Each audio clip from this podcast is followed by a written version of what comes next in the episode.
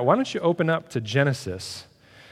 We are going to be starting our intro to Isaiah this week. And what I mean by intro to Isaiah is that it's hard to step right into any of the prophets without a lot of background.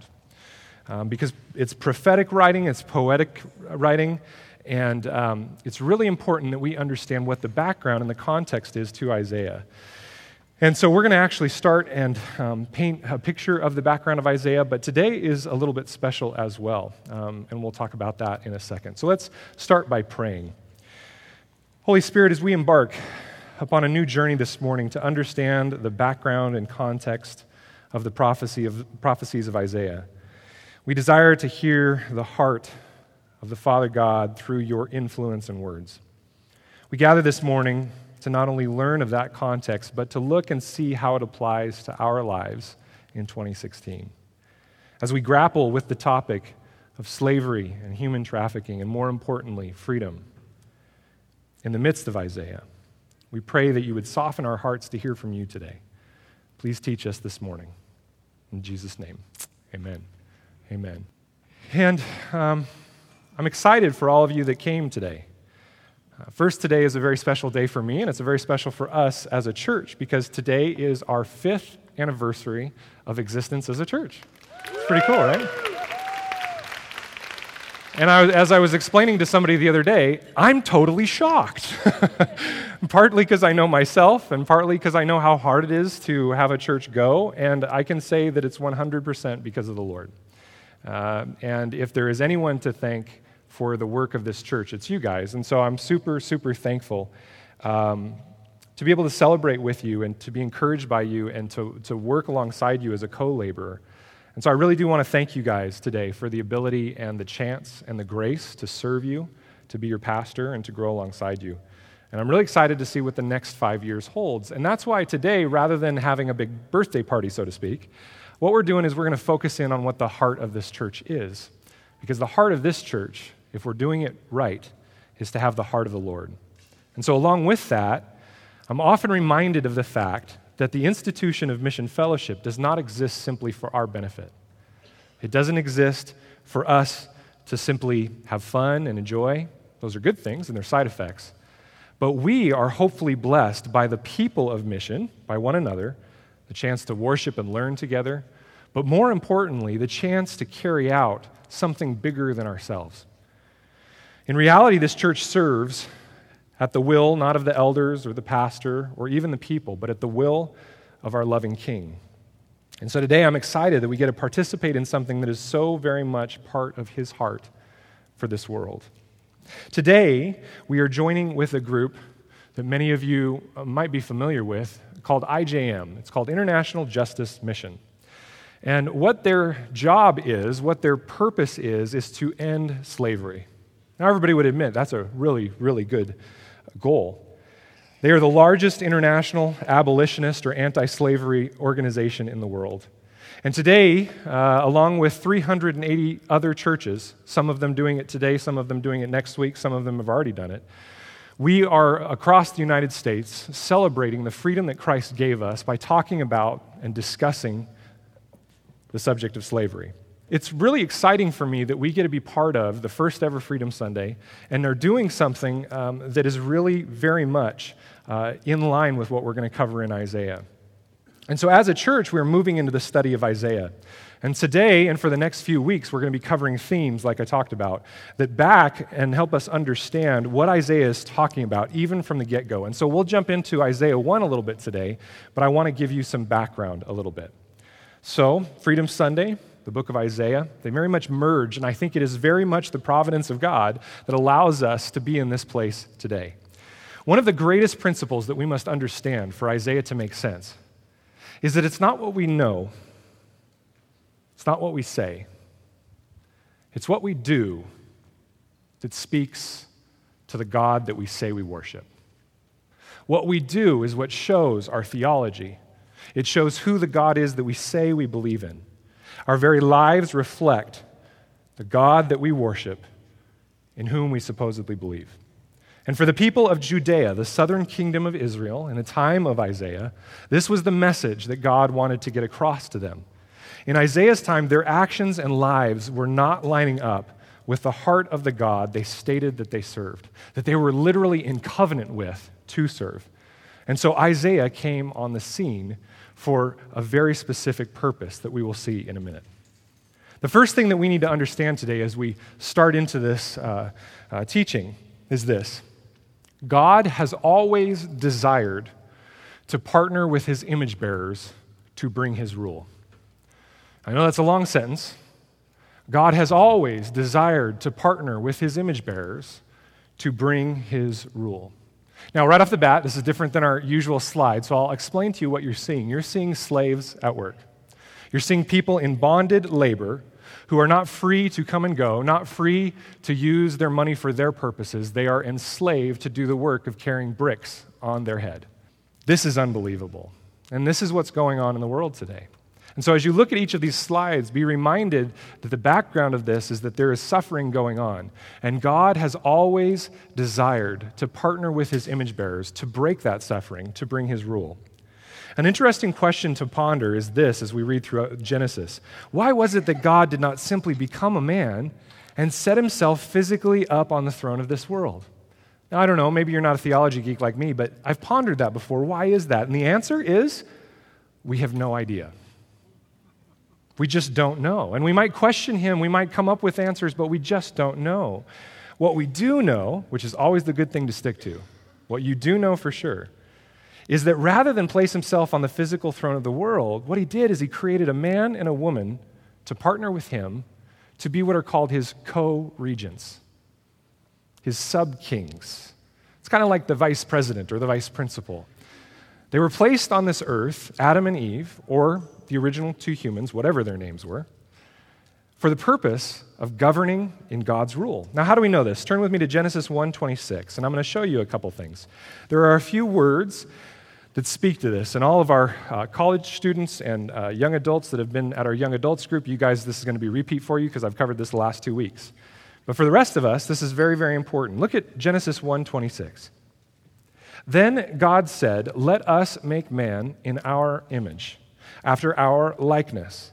And let them have dominion over the fish of the sea, and over the birds of the heavens, and over the livestock, and over all the earth, and over every creeping thing that creeps on the earth. So God created man in his own image. In the image of God, he created him. Male and female, he created them. And God blessed them, and God said to them, Be fruitful and multiply, fill the earth and subdue it, and have dominion over the fish of the sea, over the birds of the heavens, and over every living thing that moves on the earth. Now, what's interesting about this is we read through this, we've probably all read through this many times, we know this story, and we go, yeah, that's, that's great. That's, that's where we came from. That's what was going on. But remember that the first five books of the Bible, the Pentateuch, were written to the Israelites as they were going into a land filled with foreign gods to tell them and remind them who they were, who they worshiped, and what their purpose was. And so, right here off the bat, let me give you what the meaning of a few of these words are. If you read the Hebrew, they kind of grow into a fuller picture. The first one is the word image, it's used multiple times. Let us make man in our image. In Hebrew, it's the word selem. And what it literally means is a statue that looks exactly like the Creator. The reason we know this is because all throughout the Old Testament, that same Hebrew word is used in place of idol. See, we, we cannot create idols because we are not the creator God. And so when we do it, we are flipping right authority on its head and saying we should be God. We're doing the very sin that Eve does in chapter 3. But it's okay for God because He is a creator, an artist, to mold a statue that is His likeness and His picture, and then to breathe His breath of life into it. We are literally his statues. Now, to us, this makes no sense, but if you go to any Near East culture and you go and look at the, the archaeology, what you'll find is that throughout empires, they would erect and build statues that looked exactly like the emperor. Why? For what purpose? To remind them who really was in control and who really was in power. And we were supposed to be this as humanity. We would remind all creation who the true king was through his sub kings, his sub queens. The next word is the word dominion. He says, let them have dominion. Dominion is the word radah in the Hebrew, and it means let them have rule. This word literally means to create subjects or to subjugate. In other words, they were to be literally king and queen. This word is used throughout the Old Testament to speak of kings subject, ju- subjugating their subjects. The third word that is very important here is the word subdue. Subdue, fill the earth and subdue it. Now, most of us think this means, you know, mowing our lawn, chopping down the weeds, right? Subduing the earth. But in reality, this word, it's a great word. We've actually taken it over in the English, kibosh. Okay? I'm going to kibosh you. Okay? Now, the word Hebrew, the, the, Hebrew word kibosh, it is used throughout the Old Testament to speak of what happens when the Assyrians or the Babylonians come in and conquer a land. Now, as I've said to you before, that's not a good thing. The Assyrians or the Babylonians come in, here's what they did. And I don't mean to say this lightly, but this is what they did they would rape the women, they would kill all of the men of military age. They would cut off their heads, place them on lances outside the city, and say, Come and get it to any of their enemies. And then they would take all of the children back to their land to become slaves. The way that they did that was they would put a metal hook in their nose, attach it to a chain, and they would make them walk all the way back to Babylon. So, this word, subjugate, it's not a light word. Or, excuse me, the, the, the word subdue is not a light word. What God is saying here is subdue, conquer the earth. And the question is, is what on earth were they to conquer? If they were given the rule and authority of Yahweh God, and they were told to conquer it from whom, who were they conquering it from? Well, the answer is easy. We turn to Genesis 3. Genesis 3 1, it starts out and it says, Now the serpent. And in ancient Near East literature, the serpent is always a creature of chaos. So, not only could it have literally been that Satan took on the, the image of a serpent, but it also means that symbolically, what the author is trying to tell us here is there was someone trying to cause chaos. And as we learn from Revelation, that serpent is Satan himself, the accuser. Okay?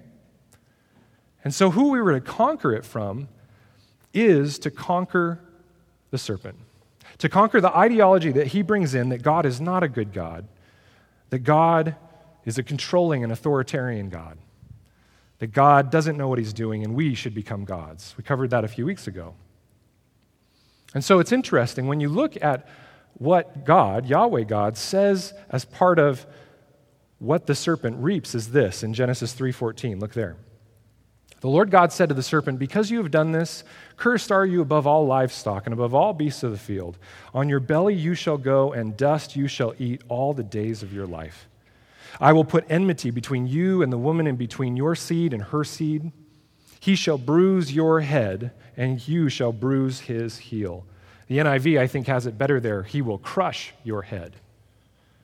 There is a statement of death that one would come that would be killed by the bite of the viper, but in being killed, he would also crush completely that viper. This is a picture of Jesus Christ. And he says to him, You will eat dust all the days of your life. Now, any of us who've played athletics, we know what this means, right? I'm going to ground your face in the dust. Is this a good thing or bad thing? Bad thing. This means he's done. This means he loses. Now, it's interesting because the same language is used throughout the Old Testament. Turn with me to Micah. Go to Micah chapter 7. Micah 7. And look at starting in verse 16. This is speaking of the eventual coming of the true reigning king, the second and last Adam, the one who will come and establish what the first Adam could not a kingdom in the name of Yahweh God, the Father God. And so in Micah, it's right before Nahum, okay? If you can't find it, go to your table of contents. I do it all the time. Table of contents, go and turn there. In Micah 7:16 it says the nations shall see and be ashamed of all their might they shall lay their hands on their mouths their ears shall be deaf they shall lick the dust like a serpent. In other words all the kingdoms that raised up against you God they will eventually be brought down. Like the crawling things of the earth they shall come trembling out of their strongholds they shall turn in dread to the Lord our God and they shall be in fear of you. Who is God like you pardoning iniquity and passing over transgression for the remnant of his inheritance? He does not retain his anger forever because he delights in steadfast love. He will again have compassion on us. He will tread our iniquities underfoot. You will cast all our sins into the depths of the sea. You see, when we talk about what we are to conquer, we talk about conquering not only the enemy, the first rebel, the one who rebelled against the good and loving nature and character of God, Satan himself. We rebel against, uh, or we fight against the rebels of all of the demonic activity that came along with him when he rebelled. But we also fight against the very evil in ourselves, the evil that is within mankind to usurp the throne of God, to remove the image of God from other human beings, and to take on that rebellious character ourselves. We are called to conquer because God has always desired to partner with his image bearers to bring his rule. Now, how do we conquer? Well, you guys know the answer to that. We conquer through one word, four letters love. But there's also an interesting language in Genesis 2. In Genesis 2:15, go ahead and turn back there again. Genesis 2:15, there's a zoomed in version of the story in which God gives a little bit more information to, to Adam and Eve about what they're to do. And in Genesis 2:15, it says this, "The Lord God took the man and put him in the garden of Eden to work it and to keep it."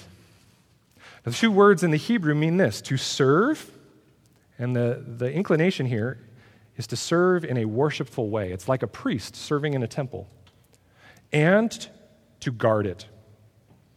The old school language is to hedge it about, right? I always wondered why hedges were so protective. You know, you can just run right through them. But hedge it about, to protect it, okay?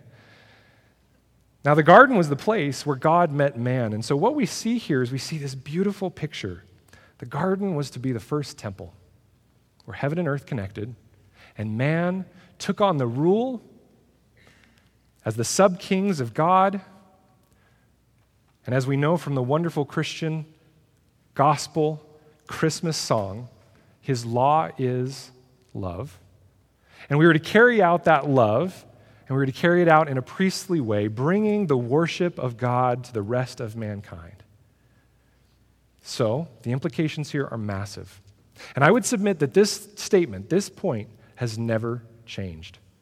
We have changed, our theology has adjusted to the point where we have adopted a stance where God is supposed to do everything and we're supposed to do nothing and just wait. Now, I will tell you that without the cross, without the resurrection, there is no hope. And so, in that case, yes, God took on everything. But that everything was to enable us to come back to shalom, the original purpose and the original right standing of what we were to do with God, and to carry this out.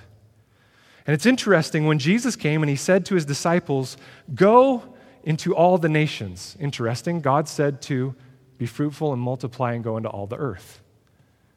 Putting them under the name of Yahweh, baptizing them in the name of the Father, Son, and Holy Spirit. What were they to do? Go and subjugate the earth in the name of the true King. And the last part of the Great Commission in Matthew 28 was to teach them his ways. And this is what we do. We teach people that there is a true and loving God who is our king, who is our ruler, and we, his people, carry out his commission.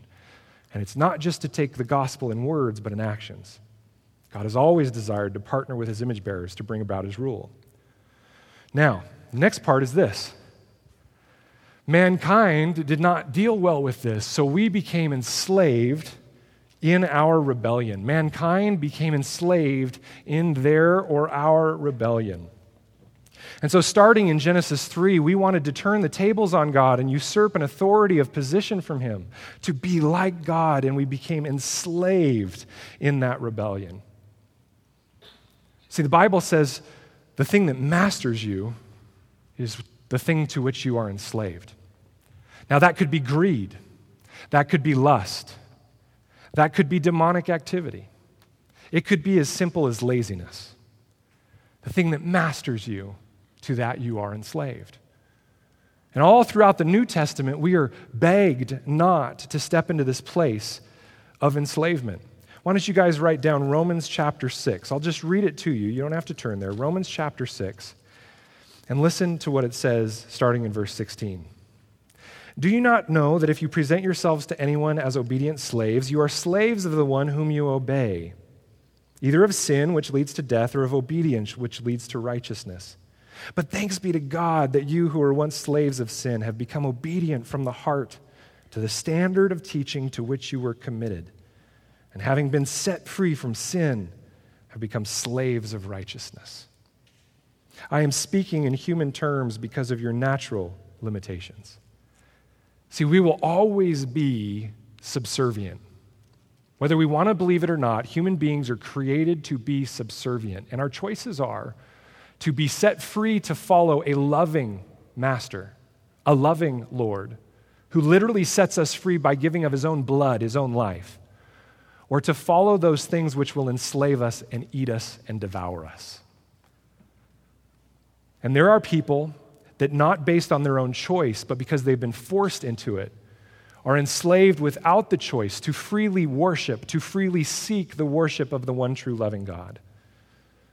See, from this rebellion and slavery to sin comes slavery towards one another. Turn to Genesis 4. Genesis 4. It was not too long in the story until mankind took their rebellious nature against God and started to not only destroy their relationship with God, but destroy their relationship with one another. Right there in Genesis chapter 4, verse 19, we're introduced to a man which I'll go into more depth on in a, a couple of weeks. We gain a lot of knowledge from this man named Lamech. And Lamech was offspring of Adam and Eve, and he chose to do whatever he wanted. And one of the first things he does is he removes the image of God and turns women into objects.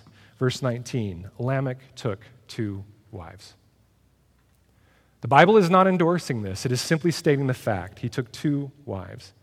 And if you jump down to verse 23, it says Lamech said to his wives, Adah and Zillah, hear my voice, you wives of Lamech. Does that sound like a master with his property a little bit? If it doesn't, guys, try that one tonight, see how that goes for you. Okay? Hear me, you wife of Hans. It just doesn't have the same ring, right? And Kelly'd be like, say what? Right? Rightfully so. Okay? He says, You wives of Lamech, listen to what I say. I have killed a man for wounding me, a young man for striking me. In other words, I'm going to do whatever I, I want to do. He touched me, so I removed his life. There is a statement of mankind that we begin to rebel, and all abuse and slavery of any sort come from this place of desiring power over others. It is the removal of freedom and free will and the forcing of our will upon another. It is a denial of the image of God in another person, and this is at an all time high today. This number is the number of slaves that they estimate are currently in slavery today. More than 45 million people are held in slavery today. One in four slaves are children. 25% are children. And you might ask, how is this possible? It's possible because of injustice. Globally, 4 billion people, okay, do the math, that's the majority. That's the majority. 4 billion people live outside the protection of the law. Four billion people do not have someone to call when they're being raped, when their children are being beaten, when they're get grabbed and taken into a bonded labor situation. They have no one to call. Now, I know that the situation in our country is rocky right now. And there are reasons on both sides of the aisle as to why that is. And honestly, I don't pick a side. I stand in the direct middle and I see a lot of truth on both sides. But we need to be thankful for our law enforcement we can pick up the phone and with three numbers, we can call people to help. Most of the world does not have that ability. And so, when you look at the removal of that ability to call law enforcement, human trafficking arises. People are looked at as cattle, as objects, and human trafficking generates about $150 billion a year. Two thirds of that is from commercial sexual exploitation. Now, as I'll talk about, we have to realize, guys, that pornography is what feeds sexual exploitation. If you are a person in here that struggles with pornography, you may not be swiping your credit card, but you are allowing an industry to exist by your consumption that exploits children. A child goes missing in India every eight minutes, and nearly half are never found. Now, I ask you, parents in the room, what would that feel like? To empathize with these people breaks us. And we try quickly to erase these ideas from our mind because we think that our God is a God of comfort. That's true, but it's not the comfort we believe in America. He's a God of comfort in the midst of darkness and brokenness. Now, human trafficking leads very much into sex trafficking. Credible and conservative estimates of global sex trafficking indicate that there are between 4.2 million and 11.6 million people held in forced commercial sexual exploitation. Guys, the general uh, idea, and David, you can correct me if I'm wrong on this, the population of Salem proper is about 250,000. Is that about right? The whole area. Okay, that's the whole area. So Salem proper is even less than that. That's a quarter of a million people, guys. That's a lot of people that have been turned into objects simply to be used for someone's sexual pleasure. See, this is what's crazy. And I want to introduce you right now. I'm going to start up a video here, and I want to introduce you, introduce you to one story. This is the story of a boy named Kumar. And I want you guys to listen closely, and I want to encourage you to let your emotions go. There's Kleenex on either side, and if you get struck, I guarantee you it's because you're struck by the Spirit. So let's go ahead and start up that video.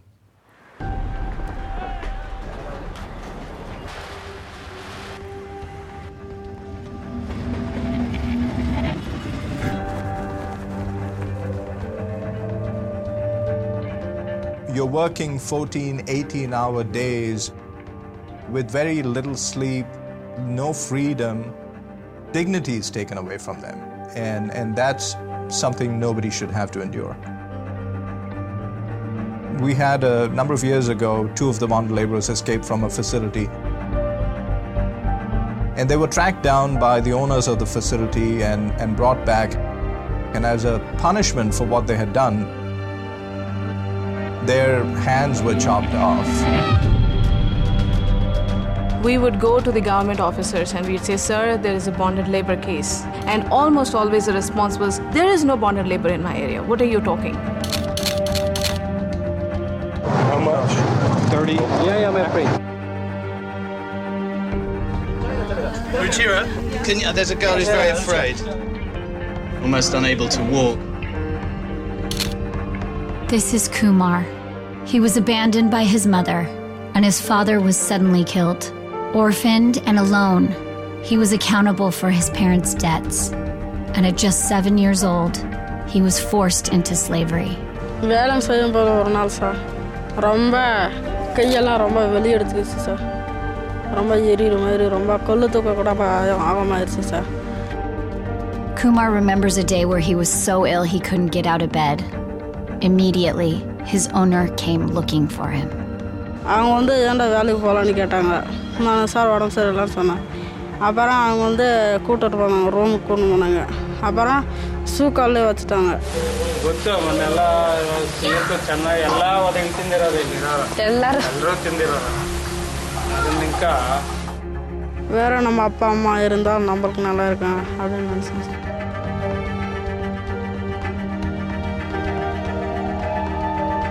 Kumar was trapped by debt and a slave owner who beat him continuously. He, like so many, had no remaining hope for a way out.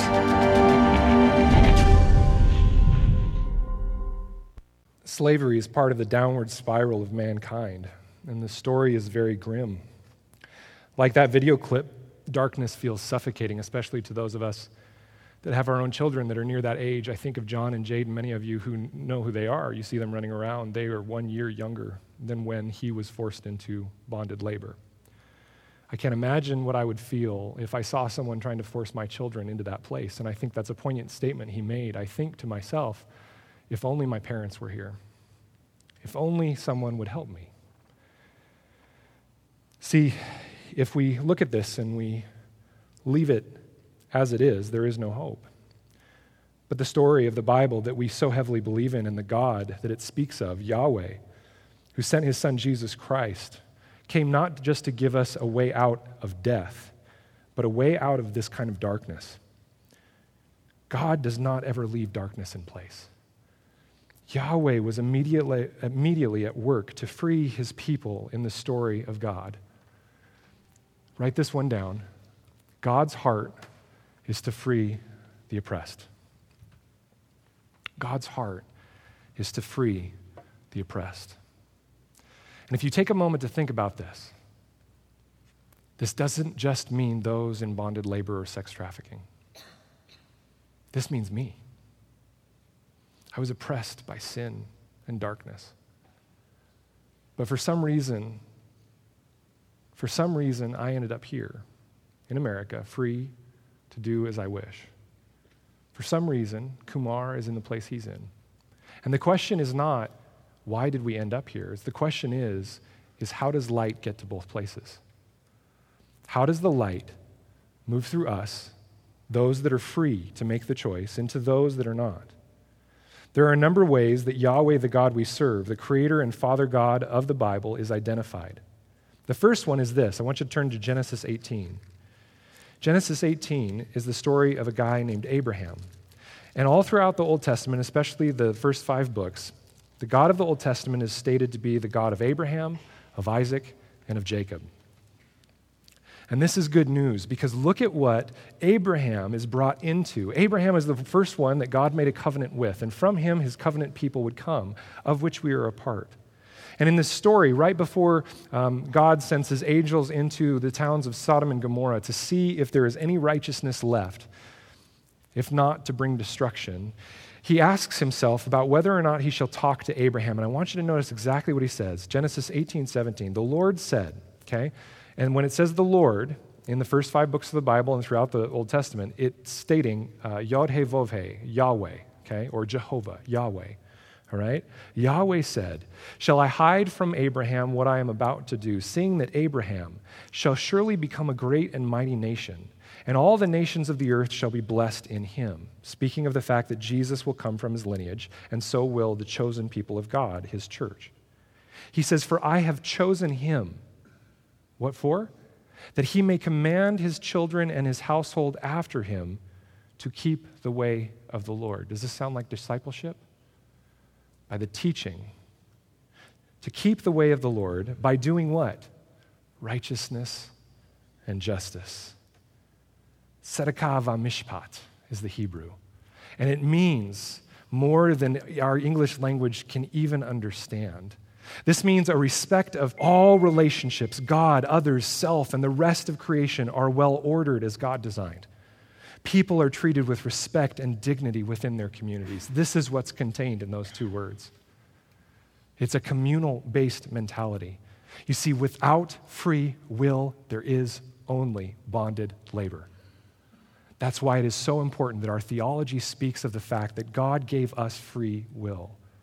And there's an interesting wording that continues on after this. He says, by doing righteousness and justice, notice he doesn't say by saying or thinking about, but by doing righteousness and justice, so that the Lord may bring to Abraham what he has promised him. See that, guys? If you blink, you miss it.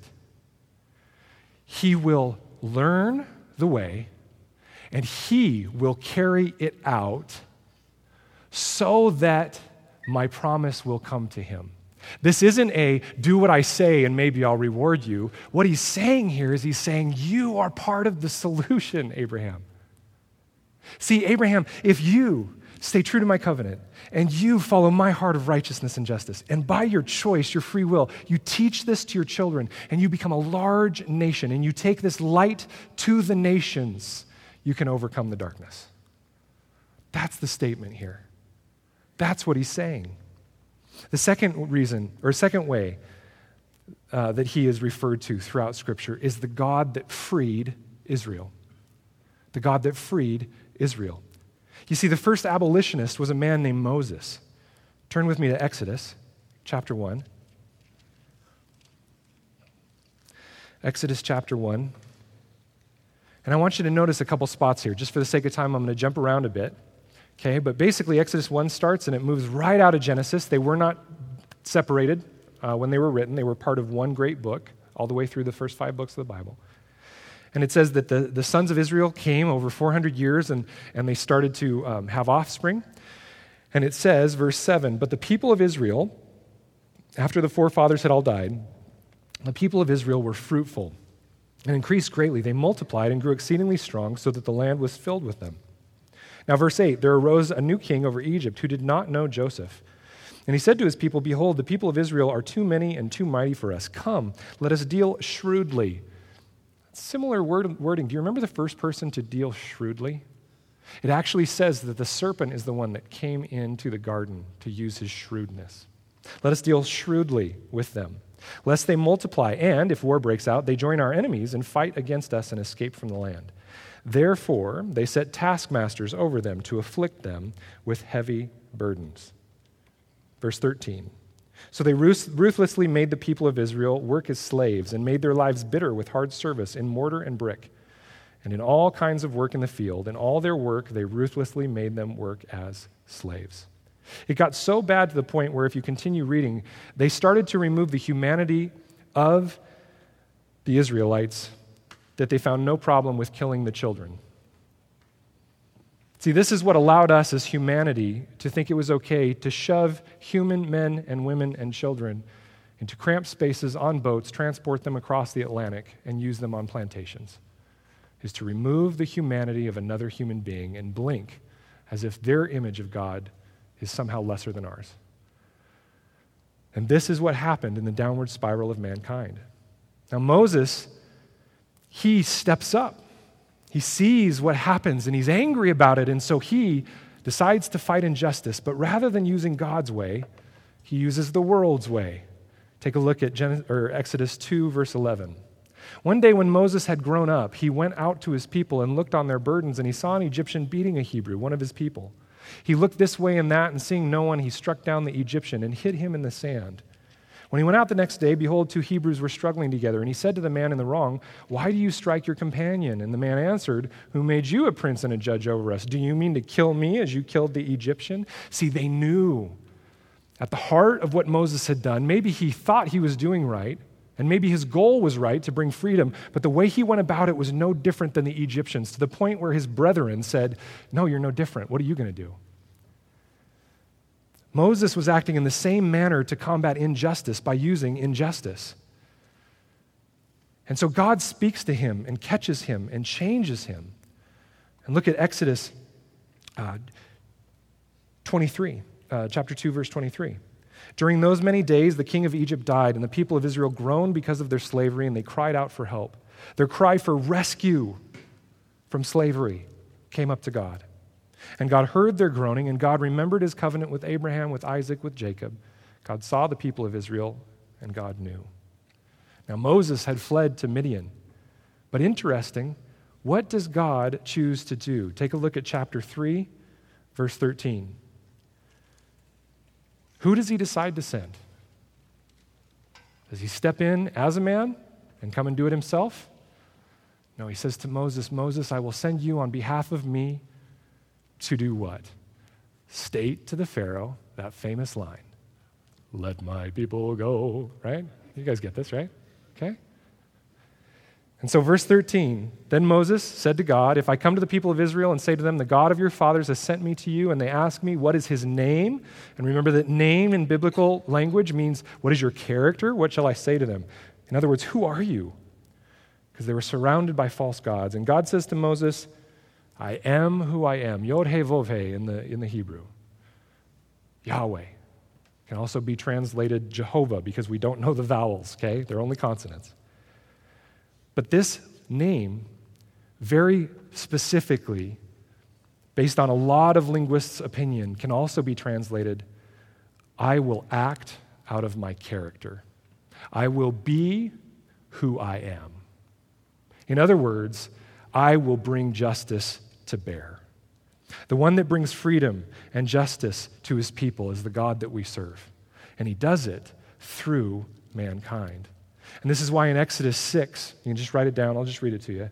Exodus 6 6, it says that God said to Moses, Say therefore to the people of Israel, I am the Lord, and I will bring you out from under the burdens of the Egyptians, and I will deliver you from slavery to them, and I will redeem you with an outstretched arm and with great acts of judgment. I will take you to be my people, and I will be your God, and you shall know that I am the Lord your God, who will bring you into the land that I swore to give to Abraham. How does he do it? In partnership with his people.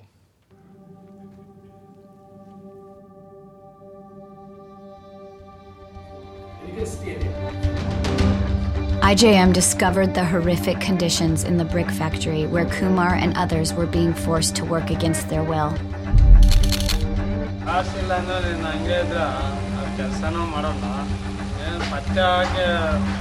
ಕಾಸು ಇಲ್ಲ ಅಂದ್ರೆ ನೀನು ಹಂಗೆ ಇದ್ರೆ ಆ ಕೆಲಸನೂ ಮಾಡೋಲ್ಲ ಏನು ಪತ್ತೆ ಹಾಕಿ ಎತ್ತಾಕೊಂಬಂದು ಸ್ವಲ್ಪ ಬೆಂಡ್ ಎತ್ಬಿಟ್ರೆ ತಿರ್ಗಿ ಆಮೇಲೆ ಮತ್ತೆ ನೀನು ಫ್ಯಾಕ್ಟ್ರಿ ಬಿಟ್ಟು ಹೋಗೋದು And, based on their undercover video evidence, local government authorities and police came alongside IJM to conduct a rescue operation. The more and more we are doing these rescues, people are getting aware that people are being abused, there is bonded labor, there is trafficking.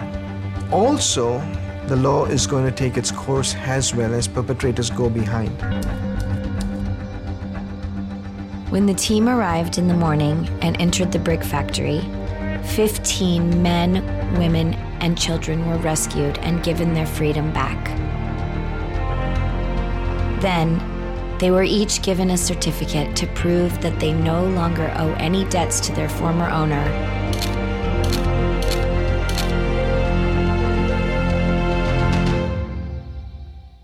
And one was for Kumar.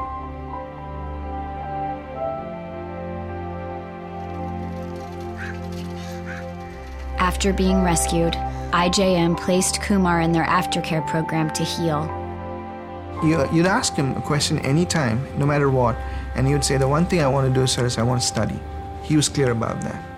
And then they enrolled him in school for the first time.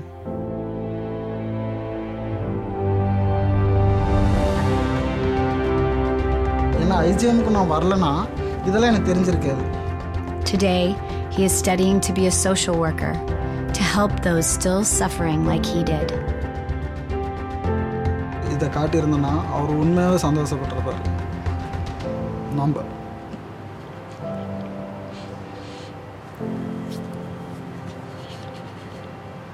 And what we do at IJM is we go look for that lost sheep, that girl that's being abused, that widow who's been run out of her home. And we will search for her until we find her. That's how our Father has loved us. That's how we are called to love others. Not to search for them until we've satisfied ourselves. Not to search for them until it gets really hard. But to go after them until we find them, to be relentless in our love.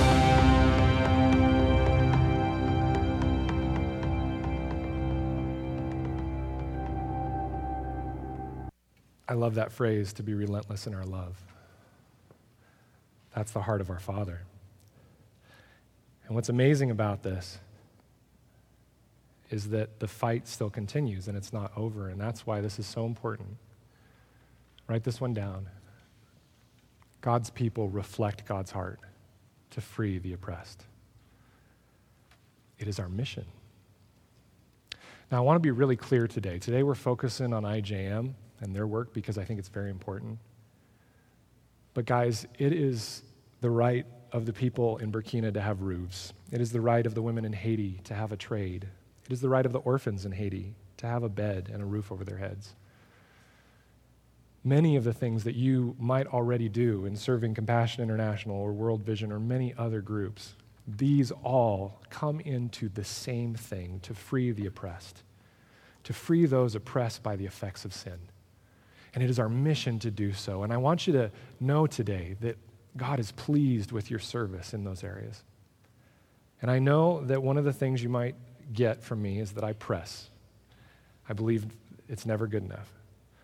And maybe that's a sin. I don't think so. Because God has the same opinion. Until all of his sheep are found, he continues to search. And this is our mission as well. And so today, please know that my heart is in whatever area of justice you want to perform the heart of God to show other people the gospel, do it.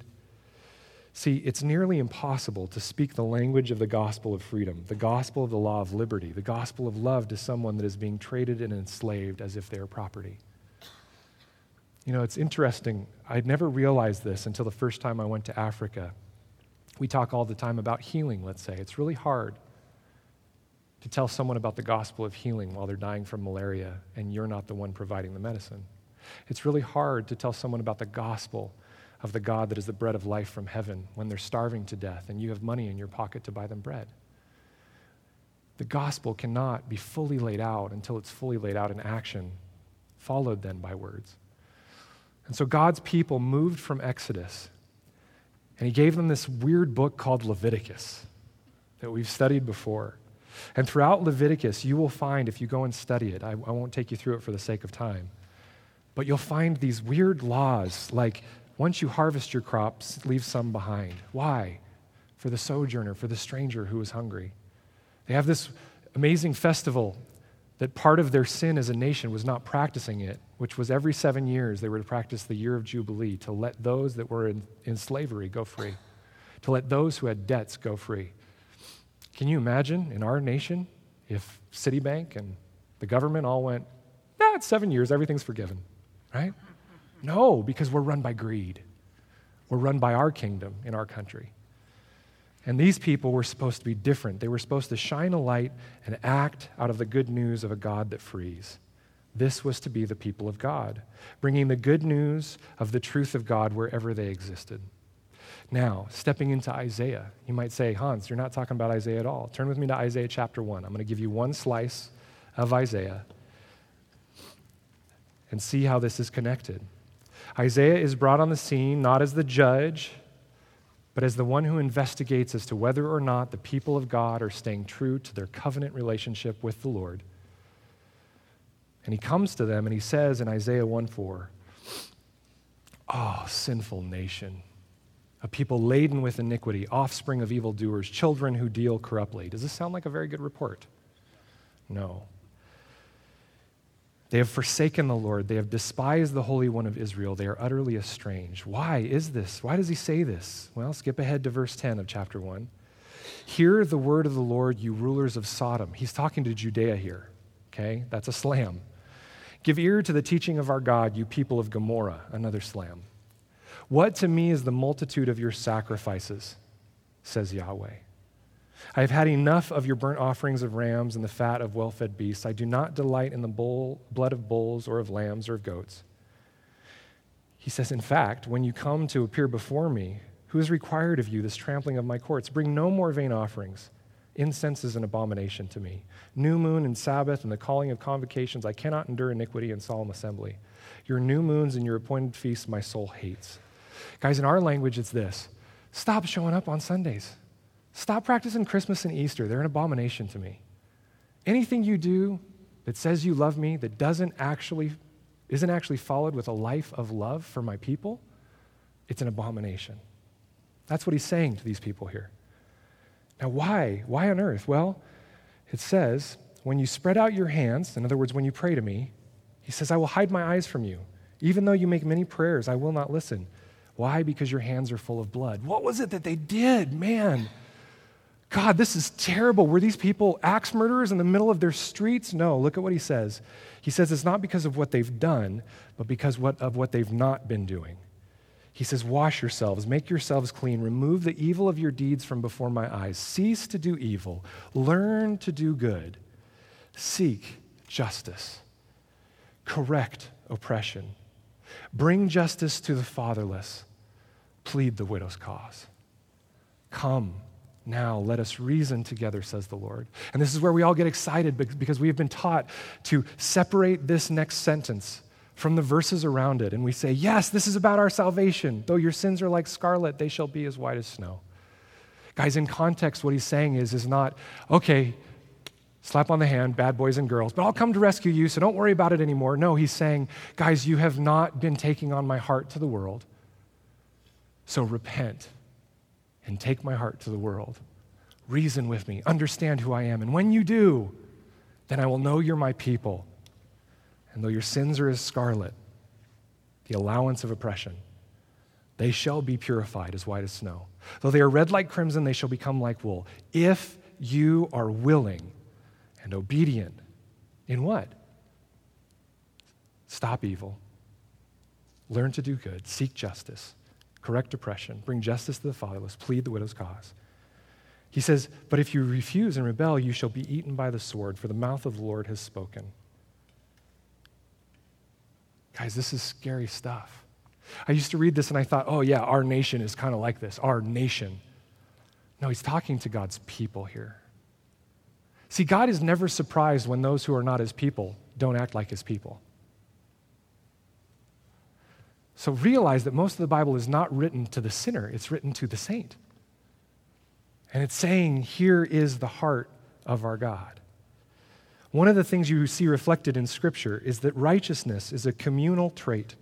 Individuals are righteous when they work together to create a community where shalom reigns. A couple of quotes I'll share with you here. Abraham Lincoln said, Those who deny freedom to others deserve it not for themselves, and under a just God cannot long retain it. Martin Luther King said, Martin Luther King Jr. said, Injustice anywhere is a threat to justice everywhere. And one of my favorites from Frederick Douglass, who was an uh, African American and abolitionist who preached this on the 4th of July over 160 years ago. Let the people of God array their immense powers against slavery and slaveholding, and the whole system of crime and blood would be scattered to the winds. Man, I wish I could talk like that. The church is called to be that community, bringing justice to the oppressed.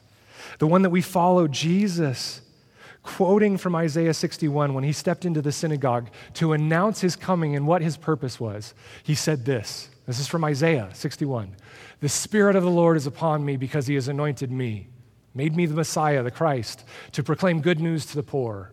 He has sent me to proclaim freedom for the prisoners and recovery of sight for the blind, to set the oppressed free, to proclaim the year of the Lord's favor. Guys, we cannot commandeer that for ourselves unless we are willing to do the hard things, to sacrifice in order to bring it to those around us. And so we, as a church, have chosen to partner with International Justice Mission. Now, if you're not, um, if you're not familiar with them, let me give you just a couple of things about them, and then we're going to do one last video and we'll be into the time of worship.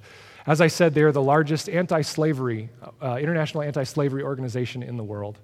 They work in 20 communities around the world. That may not seem like a lot, but when you see where they are, it makes a lot of sense. They're centered in Washington, D.C. Now, what they do is they protect over 21 million people in the world from violence around the world. And as we know, that's a very small percentage of what is actually out there, but they've started the work. Now, uh, the way that they work is this the, they have a, a model that first they rescue the slaves, they rescue thousands and protect millions. They then restore them to their community through an aftercare program, through counseling, okay, through a lot of different things, getting them education and so forth. They then go and they do the work of restraining, convicting those who are the slave owners. They restrain the criminals, and then they also represent the victims in court to make sure that the criminals go away. And this is so effective, guys, that recently in Uganda, um, three of the IJM workers were kidnapped and killed because the slave owners were so angry at what they did. They're shutting down slavery throughout the world. The last thing they do is they train law enforcement, the legal system. Over 37,000 officers and officials have been trained since 2012. They try to repair the justice system, provide resources, not just bring in our American mentality of we'll come in and fix it, but build up the indigenous people to understand the heart of God. They have an amazing model. Now, here are some of their locations uh, throughout the world. It's kind of hard to see. That's a global map. Um, and uh, I can put this online later for you to see, but they're all over the world. And here are some of the locations where there's been a drastic drop in the availability of minors, those under 18, for commercial sexual exploitation. And the reason is, because IJM has partnered with the local justice system. In Cebu, Philippines, there's a 79% drop of minors in sexual exploitation after four years. Uh, hold your applause here. Uh, it's awesome, yeah. Pampanga, I'm probably mispronouncing that, Philippines, 86% drop after four years. Manila, Philippines, 75% drop after seven years. In Cambodia, less than 0.1% of the commercial sex trade workers now are under the age of 15 because of 10 years of partnership with IJM. This month alone, a Cambodian woman was rescued from bride traffickers in China. Three children were freed uh, they were being used in a cyber sex trafficking by their parents. Their parents were abusing them and putting it on the web. And IJM came in, rescued the children, and has convicted the parents. Um, also, a bonded labor boss is awaiting his court date as 15 of, of his workers were set free in India. That's this month alone. This is amazing and awesome work. And the question is, is what can we do? What can I do in Salem, Oregon? And here's what you can do. Write these down. Number one, you need to spread awareness. We, and I say this with as much love and care, and please hear my tone in this, we have to wake up. The United States has to wake up. Guys, it is not about our country. It is not about whether our country is prosperous or not. And we have bought into this lie that if our country is prosperous, everyone else is. No, no, no. We have to wake up. And so we can not only know it ourselves, but we can spread awareness. Number two, we need to pray for IJM and the oppressed. Remember that prayer is partnership with God in that desire. So that prayer is for the covering and protection of the IJM workers, for the love and the, the help to those that are oppressed. Prayer in partnership with all that is already going on. And then number three, repent from choices that oppress. Guys, if you are in here, I offer myself today as help to you to get you out of sexual addiction. If you are looking at pornography, you are lifting up sexual exploitation. Come to me. Come to me soon. Don't let the destruction continue. I will help you walk through it. Okay? If you are a person that doesn't care where you buy what you buy, okay? I don't think there's a person in here that hasn't shopped at Walmart. Okay? If you are, you're more, more holy than me. But we have to start thinking about why we buy what we buy. Start looking into the organizations you buy from. We need to hold our companies accountable. Number four, we need to change our own values to align. Guys, if this is about those people out there, that thing that other people deal with, then we have to change our values to realize that if we state we are followers of the Most High God, this is our value system to bring freedom to the oppressed. And number five, give resources to those on the front lines. Guys, I know we've talked about money a lot because money is necessary for movement of ministry. Whether it's here or whether it's in Burkina or whether it's through IJM or through Young Life or through Cru, resources are necessary. And many of us, again, have bought into this funky theology well, well, God is the God of cattle on a thousand hills. He'll just make a pile of money suddenly appear. Now, I can tell you, because I've done that prayer before, for some reason it just doesn't seem to happen. God has given you the resources so that you can give the resources. Okay? And so we need to give resources. And it is true that where God wants work done, He will give resources. And so by His Spirit, He will convict us to give of our resources.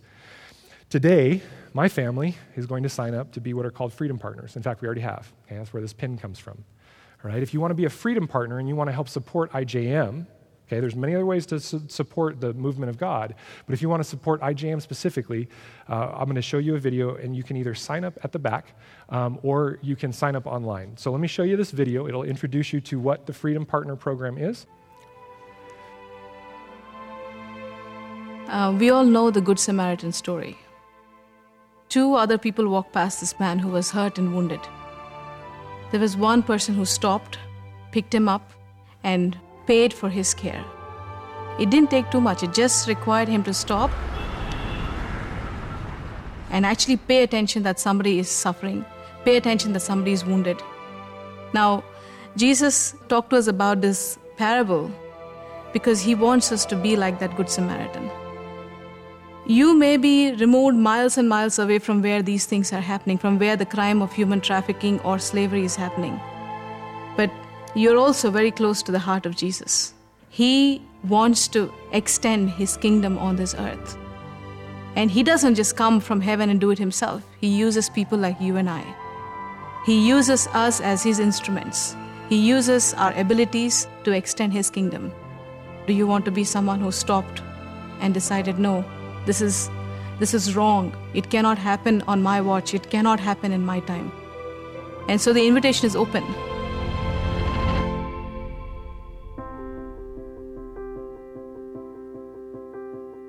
If you are watching this, it is because you woke up this morning and made the choice to get here. And when you leave this place, you take it with you. Right now, there are more than 45 million people around the world still bound in slavery, and that number is growing. IJM has a model that works but we can't do more unless we have more help. So we are asking believers from around the world to take action and take us with you too. We call them Freedom Partners.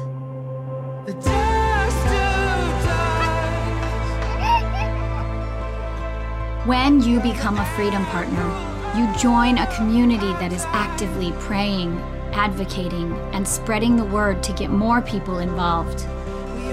By giving $24 a month or more, we can grow our global mission to find, rescue, and renew lives.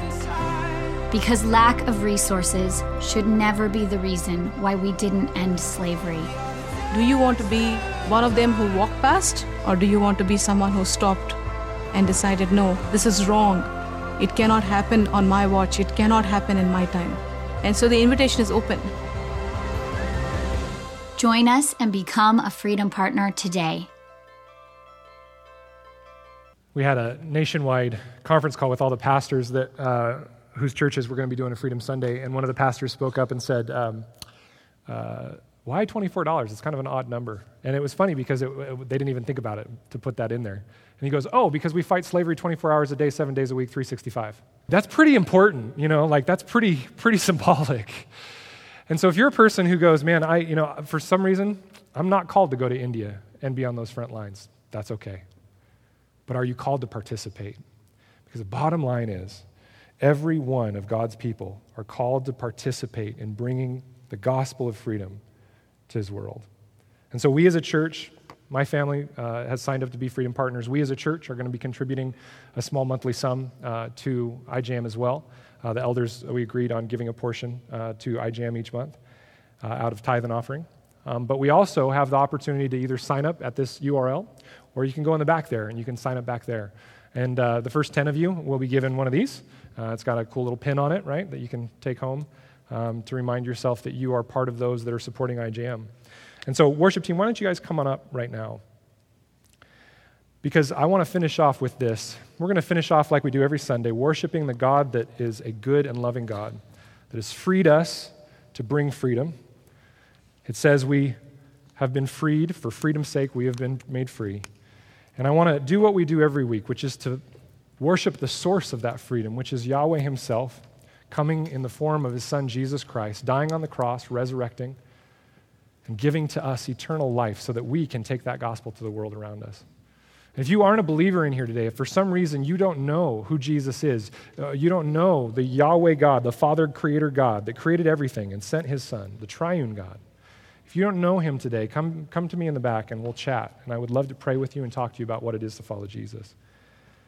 But for the rest of us, let's make it our mission to actively follow Jesus' lead as disciples, learning and acting on the behalf of the one who came to set the captives free. So let's unite in prayer now. Jesus, we have gathered today in your name with great freedom. Yet we acknowledge not all your children are free. We confess our tendency to live comfortably with injustice. We confess our use of liberty for personal gain, self preservation, an action that builds our kingdom alone. We confess our ignorance and apathy towards those who are vulnerable and abused. We ask that you would forgive us this morning, Lord. Lord Jesus, transform us to be people who share your heart for justice. We add our vo- voices to your own today that the injustice of slavery and human trafficking must end. Our hearts are saddened and our spirits are angry that their dignity and rights are transgressed through threats and deception and violence.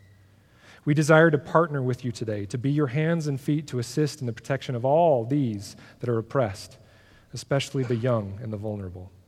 Let your tender love and care surround all present victims of trafficking.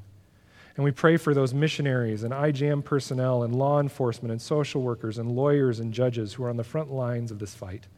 Give us the courage and wisdom to stand in solidarity with them today that together we will find ways that the freedom that is your gift to all of us will be brought to them as well. We pray all this in the power of your name, and we offer these prayers to you because you are the source of that freedom. In Jesus' name we pray. Amen.